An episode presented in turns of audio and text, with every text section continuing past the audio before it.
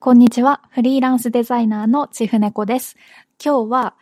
印象に残るコンテンツの作り方というテーマでお話ししていきます。えー、タイトルにもある通り結論から言うと統一感っていうのが大事になるんですけど、その自分が作ろうとしてるコンテンツを構成してる要素ってたくさんあると思うんですよ。まあ、デザインで言うと、えー、文字のフォントの種類だったり、色だったり、あとはレイアウトとか余白のつく、使い方とか、もうほんとたくさんいろんな要素が組み合わさって一つのバナーとか、まあデザインっていうのができてると思うんですけど、そのあらゆる要素、一つ一つの印象を統一させるっていうのが、え印象に残るコンテンツを作る上ですごく大事ですよねっていうのが今日のお話になります。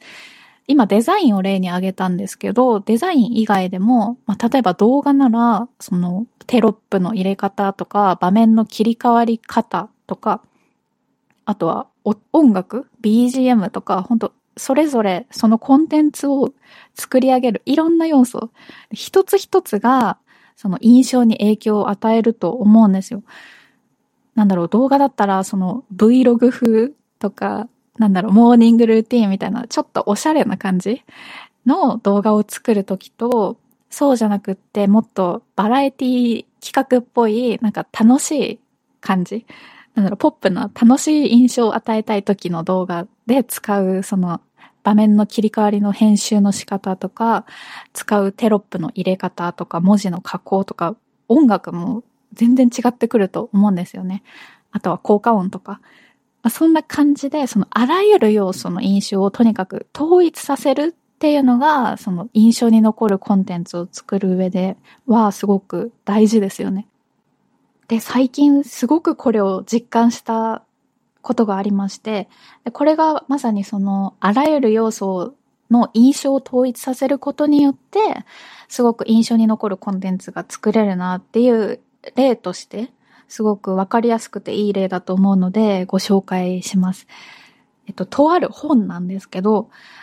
先日ですね、本屋さんで買った本があって、タイトルが Calm Your Mind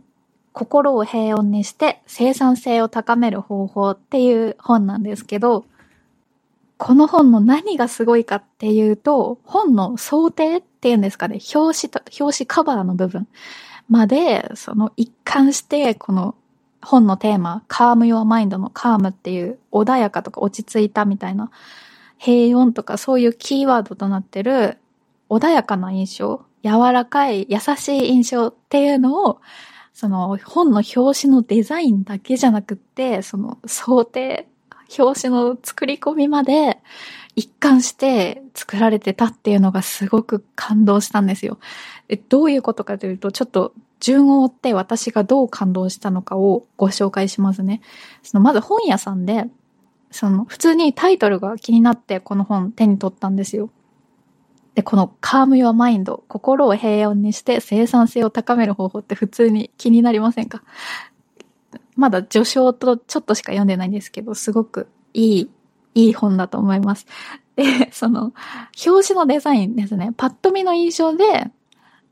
えー、その穏やかな印象、柔らかい印象を受けるっていうのはわかるんですよ。わかるっていうか、すごくわかりやすい。このフォントもこだわってあんまり角張ってない柔らかいフォントに加工されてたりとか、色もすごく優しい色、優しいトーンの色を使ってるとかあるんですけど、で、まあそう、普通に内容が気になって手に取って、で、なんとなくその表紙のデザインのおかげか、すごく他の本に比べて全体的に柔らかい印象を受けてたんですよ。この本に対して。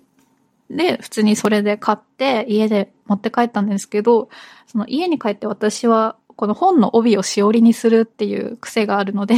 その本の帯を取った時に初めて気づいたんですけど、この本の背表紙の部分、その本のカバーと帯の部分に折り目がついてないんですよ。わかりますか？ちょっと写真で伝えれないのが本当に悔しいんですけど、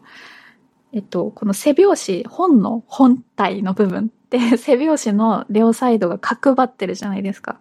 で、普通の本、一般的な多くの本って、この角張った表紙に沿って、表紙カバーとか帯も折れ曲がってると思うんですよ。でもこの本はその折れ目がなくって、つかないようになってるんですよ。な、なんでだろうって思ったら、その本の背表紙の部分にゆとりが生まれるような作り、サイズ感になってるんですよ。な、なんだろうな。ちょっとゆとりた、たゆませるような感じになってる。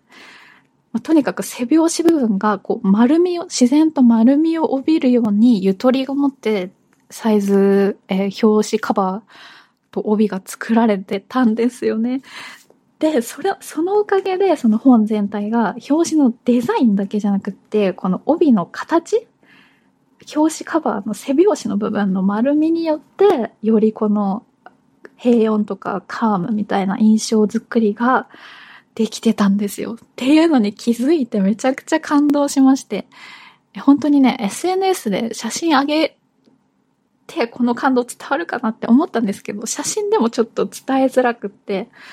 本当できればライブ配信とかで皆さんにこう動画でここがこうでみたいなのを伝えたいんですけど、ちょっと音声でどうにか届いてることを祈ります。本当にちょっと悔しいです。ぜひ本屋さんに行って直接この本を手に取る機会がある方は、ちょっと Calm Your Mind っていう本を探してみてください。その結構、まあ、本屋さんによるかもしれないですけど、入り口入ってすぐの平台目立つところに置いてあったので、まあまあ話題の本なのかなと思います。で、話を戻すと、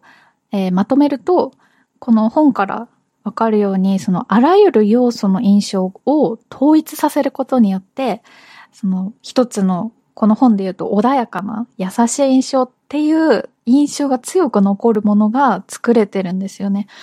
その本で言うと、表紙のデザイン、文字とか色とかだけじゃなくって、この表紙カバーの作り、背表紙に丸みをつけるっていうその立体的な要素も含めて、